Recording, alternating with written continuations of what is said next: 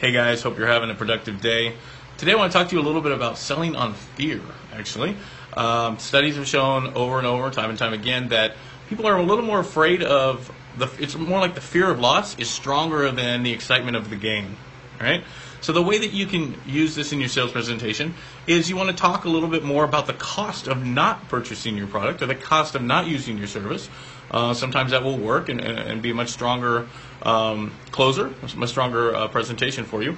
Uh, let me give you a couple of examples. So instead of saying something like, you know, hey, we can save you money, right? Real blanket statement like that. Um, you can say you can say instead, uh, why would you continue to pay more for that product, or why would you continue to pay more for that service?